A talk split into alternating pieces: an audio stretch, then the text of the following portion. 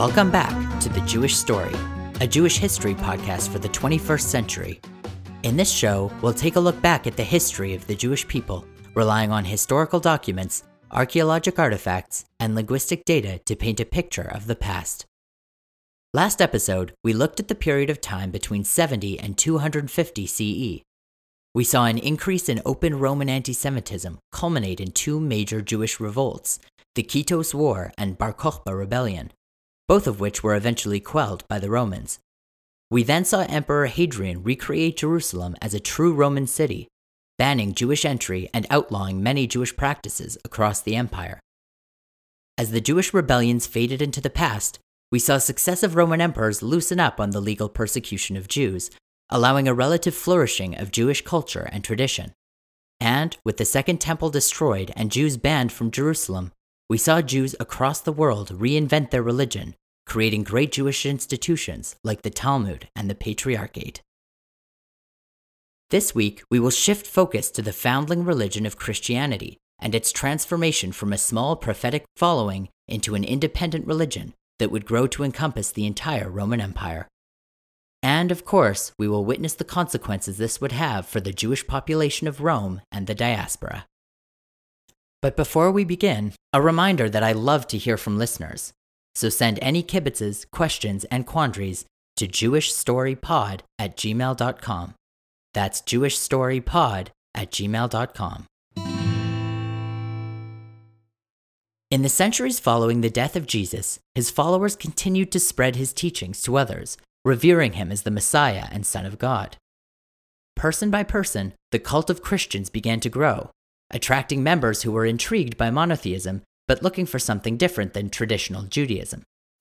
This slow propagation continued into the 3rd and 4th centuries CE, by which point three overlapping branches of monotheism had emerged. The first and largest branch, which included the majority of Jews in the Middle East and Roman Empire, remained committed to traditional Judaism, which by this point had survived at least 1500 years and spread across much of the ancient world. The second branch included those who were looking for a blend between Judaism and the new, less prescriptive Christianity. This group, described by several early Christian writers, and famously including Jesus' brother, James, were called Evyonim, Hebrew for the poor ones. The Evyonim, being neither fully Christian nor Jewish, were prone to harassment from both Romans and Jews, and so most chose to settle in modern day Jordan, Syria, and Egypt to avoid persecution. Theologically, you could think of them as an ancient version of Jews for Jesus. They considered Jesus to have been the true Messiah, but stopped short of believing that he was the Son of God. Congruent with Jesus' original teachings, the Evyonim believed in bands of good and evil angels, but did not subscribe to the idea of original sin, instead, believing in the Jewish tradition of one's slate being wiped clean each Yom Kippur.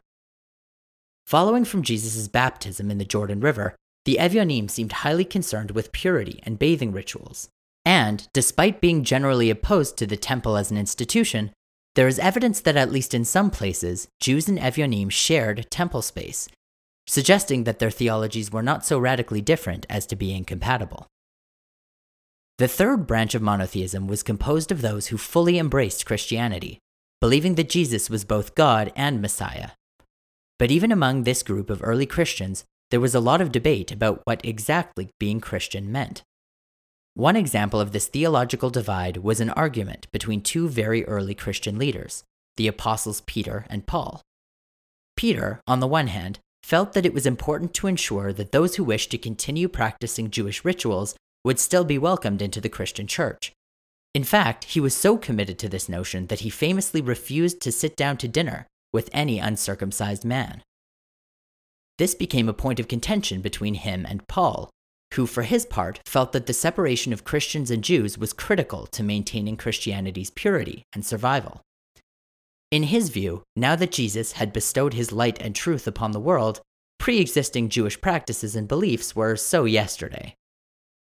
Perhaps the most important theological contribution that Paul made to the religion was to shift the focus of Christian theology from Jesus' life to his death this shift eventually birthed the myth that the Jews were responsible for Jesus' death and had thus committed deicide.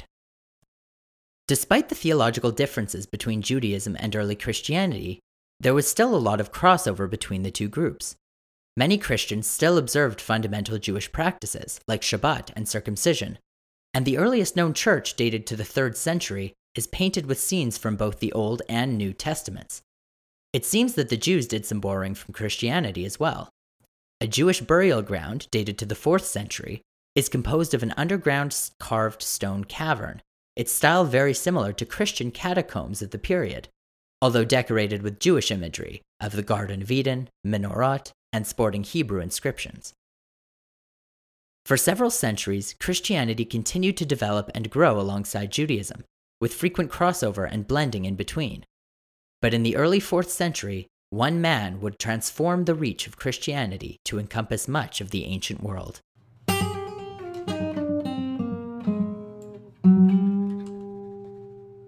In order to understand how this all happened, it's important that we get some context about the state of the Roman Empire in the 3rd century. By this point in its history, the Roman Empire had grown to gargantuan proportions, and its infrastructure and bureaucracy was having trouble keeping up. The rapid expansion of the empire meant that it was constantly encroaching on the territory of neighboring groups, leading to frequent military conflicts, particularly with the Persians to the east and the Goths to the north. All of this conflict led to three big changes in Roman society. First, the constant Persian and Gothic invasions required soldiers and weapons to suppress, and soldiers and weapons cost money to buy, money that the empire simply didn't have. The result of these economic demands was increased taxation and rapid hyperinflation of Roman currency, ultimately destabilizing the Roman economy. Second, with the influx of soldiers required to defend the empire's borders, Roman society itself had become more militaristic, and the dominant social group shifted to primarily include traveling soldiers, as opposed to the previous social elite, who now began to fade in importance. Finally, with the empire so completely focused on their military efforts, the city of Rome itself became less and less important as its capital. Instead, the de facto capital shifted to a small fortress city called Byzantium. Byzantium, now Istanbul, was located on a small strip of land connecting Europe with Turkey and the Middle East, and sitting right between the Black and Mediterranean seas. This location made it a strategic point of access to both the Danube frontier to the west and the frontier with the Persian Empire to the east. In the year 284, with Rome in serious trouble, a military general named Diocletian became the next emperor of Rome. Diocletian is an important figure in Roman history for many reasons, but he features in our Jewish story because of one huge change he made to the governmental structure of Rome, a change which ultimately led to the rise of Christianity. Diocletian recognized that the Roman Empire had simply become too large for one man to rule in isolation. And so he established what came to be known as the Tetrarchy, a new system of government by which rule of the empire was split among four individuals. It worked like this the empire was divided into two halves, east and west, with each half governed by a co emperor called an Augustus. Diocletian became Augustus of the East, ruling over Egypt, Israel, Syria, and Turkey. And he appointed a man named Maximian as Augustus of the West to rule Italy and North Africa. In turn, each co Augustus then appointed a helper, called a Caesar, who functioned essentially as a vice president, to help rule the Augusti's territories. Diocletian appointed a man named Galerius as his Caesar in the east, to hold dominion over Greece and Illyria, while Maximian chose Constantius to provide over France, Britain, and Gaul in the west. The idea was that when the Augusti were ready to retire, they would pass their purple cloaks on to their chosen Caesars, who would then become Augusti in their own right and choose their own Caesars to replace them. Although not set in stone, the original tetrarchs had struck a deal that the sons of the Western leaders, Constantius and Maximian, would become the next Caesars once the two original Augusti retired. However, in the early years of the 4th century, the Eastern Caesar, Galerius, made a bid for power and convinced both Augusti to change their plans. Instead of Constantius and Maximian, they agreed to appoint Galerius's nephew, Maximinus, and his old buddy, Severus, as the new Caesars. This decision effectively stacked the decks of power hugely in Galerius's favor, making him something close to the sole emperor, and left the sons of Maximian and Constantius out in the cold. This act of betrayal ended up being the inciting event that led to the emergence of the first Christian ruler of the Roman Empire, Constantine, the son of Constantius.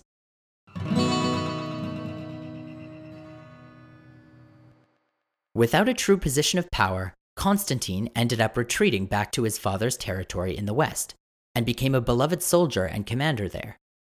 When his father died in a battle against the Gallic tribes in 306 CE, the Western legions named Constantine the true Augustus in defiance of Galerius's pal Severus, who held the official title.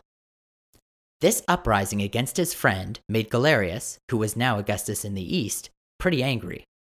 But, recognizing Constantine's popularity and military prowess, he knew that an open war between them could be devastating to his own position.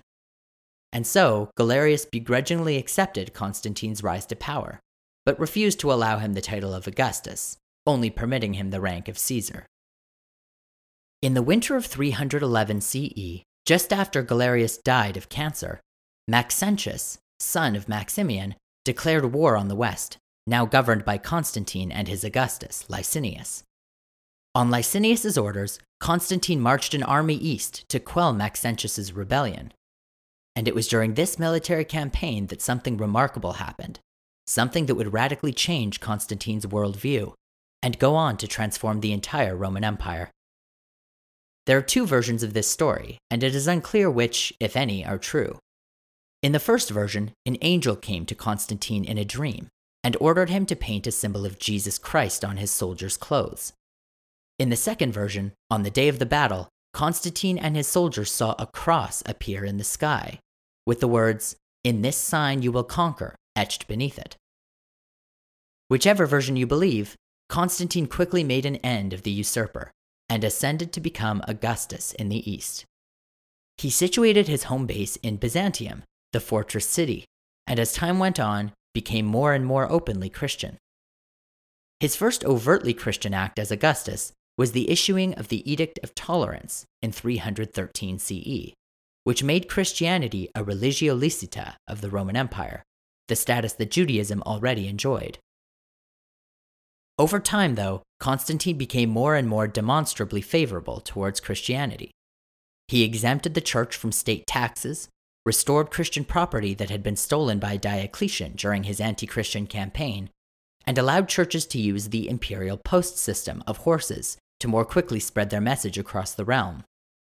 He also sanctioned the building of two large basilicas on the outskirts of Rome, and later in his rule began to directly mediate disputes involving the church. Licinius, who remained Augustus in the west, was far less favorable towards the church than Constantine, and ultimately, religion came to be a point of contention between the two Augusti. Things finally came to a head in 324 CE, during a great civil war between East and West. Constantine and his eastern legions, despite being outnumbered, defeated Licinius, and Constantine officially became the sole emperor of Rome. He renamed Byzantium Constantinople, and it became the new capital of the Roman Empire. Constantine's ascension to the role of emperor catapulted Christianity into the stratosphere of popularity. By the time of his death in 337, nearly half of the Roman Empire had converted to Christianity, and by the year 390, an estimated 90% of the empire was Christian.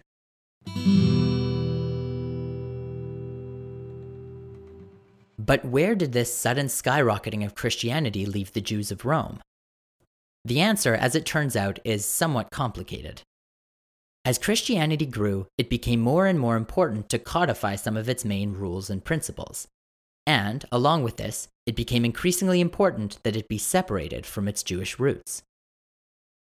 To this end, in 325 CE, the year after he became the Emperor of Rome, Constantine called a meeting of Christian leaders called the First Council of Nicaea.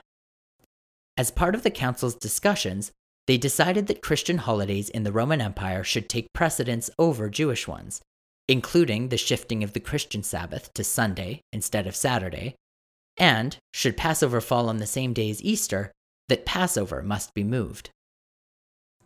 In a letter sent by Constantine to several bishops who were unable to make it to the council, he wrote, quote, It was improper to follow the custom of the Jews in celebration of their holy festival, because, their hands having been stained with crime, the minds of these wretched men are necessarily blinded. Let us therefore have nothing in common with the Jews who are our enemies. Let us studiously avoid all contact with their evil way. For how can they entertain right views on any point have encompassed the death of the Lord. Let not your pure minds share the customs of a senseless people so utterly depraved. Unquote. From its beginnings in Paul's early theology, the concept of Jewish deicide had finally taken root with the most powerful man in the ancient world.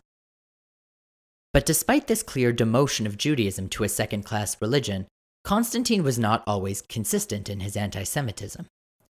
In the year 330, he passed a law exempting local Jewish leaders from paying civic taxes, a benefit he would eventually bestow upon Christian leaders as well. When Constantine eventually died, rule of Rome passed jointly to his three sons, Constantine II, Constantius II, and Constans, who continued to uphold and perpetuate anti Jewish legislation. But in the year 362, a man named Julian, who had been appointed by Constantius II to the rank of Caesar, rose up and challenged his superior's authority, ultimately succeeding him as emperor. Julian was raised by Christian parents, but throughout his life became more of what we would now consider a humanist. He was equally tolerant of all religions and promised the Jews that he would once again allow them to re enter Jerusalem and would rebuild the Jewish temple. Julian's promises didn't seem to be just talk. In the spring of 363, the emperor appointed Alypius, an Antiochian man who had previously served as governor in Britain, to oversee the temple project. Alypius sent a letter to Rabbi Hillel II to estimate the cost of the build, and a tax collector was even appointed to collect the necessary funds from Jewish communities who had been fundraising for it. Supplies were gathered in Jerusalem, and a temporary synagogue was even constructed near the ruins of the old Second Temple. But just as it was looking like the third temple was a sure thing, God sent the Romans a sign. Or at least, so they thought. Ammianus Marcellinus, a Roman soldier and historian, writes that, quote, fearful balls of fire burst forth near the foundations of the temple, burning several workers and making the spot inaccessible. Unquote. These balls of fire were likely the result of shock waves from the nearby level 7 Galilean earthquake, but the Romans interpreted it as a sign of God's disapproval. Just one month later, Julian was killed in battle with the Sasanians in Persia, leaving the throne to his successor, Jovian.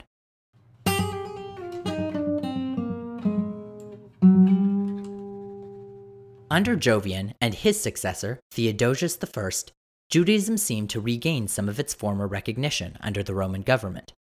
The Patriarchate by this time had reached high status both in Syria, Palestina, and the diaspora, and the Patriarch held a seat on the Roman Senate. Laws were passed that prohibited speaking ill of the Patriarch and allowing Jewish leaders to make their own decisions about who would be excommunicated from the Jewish community. Synagogues also gained significant protection by the Roman government, with anyone caught committing violence against or trying to destroy or convert Jewish synagogues being severely punished. Theodosius I, upon his passing, left rule of Rome to his two sons, one in the east and one in the west, leaving the Roman Empire divided for centuries afterward. And, beginning with this change of rule, Jewish status began to rapidly deteriorate in the Roman world. In 398 CE, a law was passed preventing Jewish courts from arbitrating civil cases, something they were previously permitted to do. In 415, Theodosius II banned any new synagogues from being built and ordered that all synagogues located in unpopulated areas should be destroyed. By the year 429, the Patriarchate had formally been abolished, and in 535, the Emperor Justinian officially revoked Judaism's status as a religio licita in the empire and ordered the conversion of all Roman synagogues into churches. He also enacted laws that denied Jews the right to compensation for property damage and barred them from holding any public office aside from being tax collectors. This law included a ban on Jewish soldiers, a job the Jews had occupied for over a millennium in the ancient world.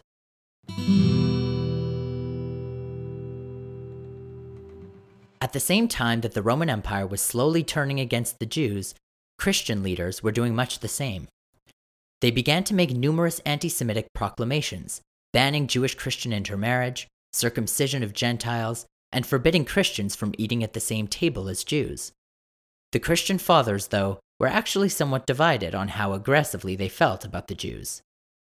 Jerome of Stridon, a Christian priest and theologian, later canonized as a saint, felt very strongly that the Jews were a perverse people who were directly responsible for the crucifixion of Jesus and should be condemned in the strongest possible terms by the Church.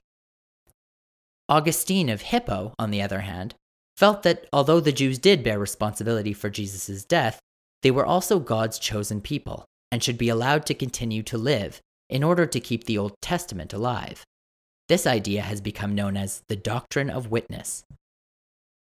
Another early Christian leader took an even more extreme position. He came from the city of Antioch, and to fully understand his context, we must first understand a bit about the city from which he came. Antioch was located in southwestern Turkey and had held a significant Jewish presence ever since its founding in 300 BCE. The city's Jewish residents were initially soldiers who had been granted land in exchange for their services, and during the Hasmonean rebellion, many of them fought with Demetrius the Seleucid against the Hasmoneans. During the Roman era, Antioch's infrastructure expanded greatly, and many Jews immigrated there to join the already sizable Jewish population. By the late 4th century, Antioch was a bustling city, the third biggest in the entire Byzantine Empire. It had a cosmopolitan city center with shops, theaters, and many wealthy residents, while the poor lived in urban slums, or worked in rice fields on the outskirts of town. In the surrounding hills, ascetic monks cloistered themselves away from the extravagance of the city. Aside from being large, Antioch was important for two other reasons as well. First, being on the border with Persia, it had become a frontline city in the constant battles between the Romans and Sasanians. And second, it was a very important Christian city. It had been the home of Paul the Apostle for almost a decade, and a number of other famous saints and martyrs were buried just outside the city gates. According to the book of Acts, the very term Christian had been coined in Antioch. In 386 CE, however, times were turning sour for the Antiochians. The city had been experiencing a heavy drought, leading to rising food prices and increasing outbreaks of the plague. And, with the battle against the Sasanians in full swing, increasing taxes were being levied against the people, causing frequent riots in the streets. Among this social upheaval, a religious battle was raging in Antioch as well, between the Christian establishment and their Jewish neighbors. Since the Greeks had ruled in Judea, the Jews had come to be seen by their Gentile neighbors as mystical keepers of ancient knowledge. Jews were often called upon to recite blessings over Gentile fields or vineyards, and Christians would not uncommonly attend synagogue to hear a rabbi's sermon to have contracts signed, or to swear an oath. This fascination with Jews among high Christian society in Antioch became a significant concern of the Antiochian church, fearing that members might stray back to rejoin the Jewish religion. It was against this backdrop that a man, one of the most well respected and influential preachers of his day, set about discouraging this fraternizing with the enemy, which was called Judaizing. This man was called John Chrysostom, nicknamed John the Golden Tongued for his eloquent sermons. In 387, John penned eight sermons against the Jews called Adversus Judaeos. In these homilies, John literally demonized the Jews, combining ancient ideas of Jews as demons with the new notion of Jewish deicide to warn Christians to stay away from them. He wrote, quote, They sacrificed their sons and daughters to devils, outraged nature, they have become worse than wild beasts, and for no reason at all, with their own hands, murder their offspring, to worship the avenging devils who are the foes of your life. They are no better than pigs, hucksters, and wicked merchants. Shall I tell you of their plundering, their covetousness, their abandonment of the poor, their thefts, their cheating in trade? Unquote. John told his congregants that Jewish synagogues were home to demons and were worse than brothels.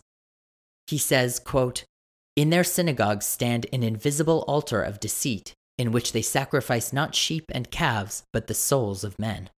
Unquote. Of the shofrot that were blown on high holidays, John cautioned, quote, Rush not to those trumpets. You should stay home to weep and groan for the Jews. Are you not afraid of dancing with demons? Unquote. To the husbands whose wives might have attended synagogue on Shabbat to hear a sermon, John asked, quote, Are you not afraid that your wife will not come back afterwards? Unquote. Just in case they did find themselves in a synagogue, John advised his congregants to, quote, Make the sign of the cross on your forehead, and the evil power that dwells in the synagogue immediately takes flight. If you fail to sign your forehead, then the devil will take hold of you, naked and unarmed as you are, and he will overwhelm you with 10,000 terrible wounds. Unquote. As if that couldn't get any darker, in his very first sermon, John had this to say quote, Many I know respect the Jews and think that their way of life is a venerable one. This is why I hasten to uproot and tear out this deadly opinion. Let no man venerate the synagogue because of the holy books. Let him hate and avoid it. Must you share a greeting with them or exchange even a bare word? Must you not turn away from them, since they are the common disgrace and infection of the whole world? Do you not shudder to come into the same place with men possessed, who have so many unclean spirits, who have been reared amid slaughter and bloodshed? What manner of lawlessness have they not eclipsed by their blood guiltiness? They sacrifice their own daughters to demons. Unquote. Incredibly, in 398 CE, a decade after he published his anti Semitic sermons, Chrysostom was elevated to the position of Archbishop of Constantinople and, upon his death, canonized as a saint.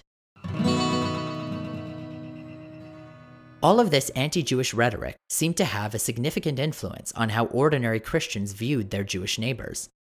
They became ever more suspicious of the Jews, and rumors began to spread of Jews abducting and crucifying young Christian boys, or that on the Jewish holiday of Purim, Jews were staging mock crucifixions under the guise of celebrating Haman's execution. None of this, of course, was true.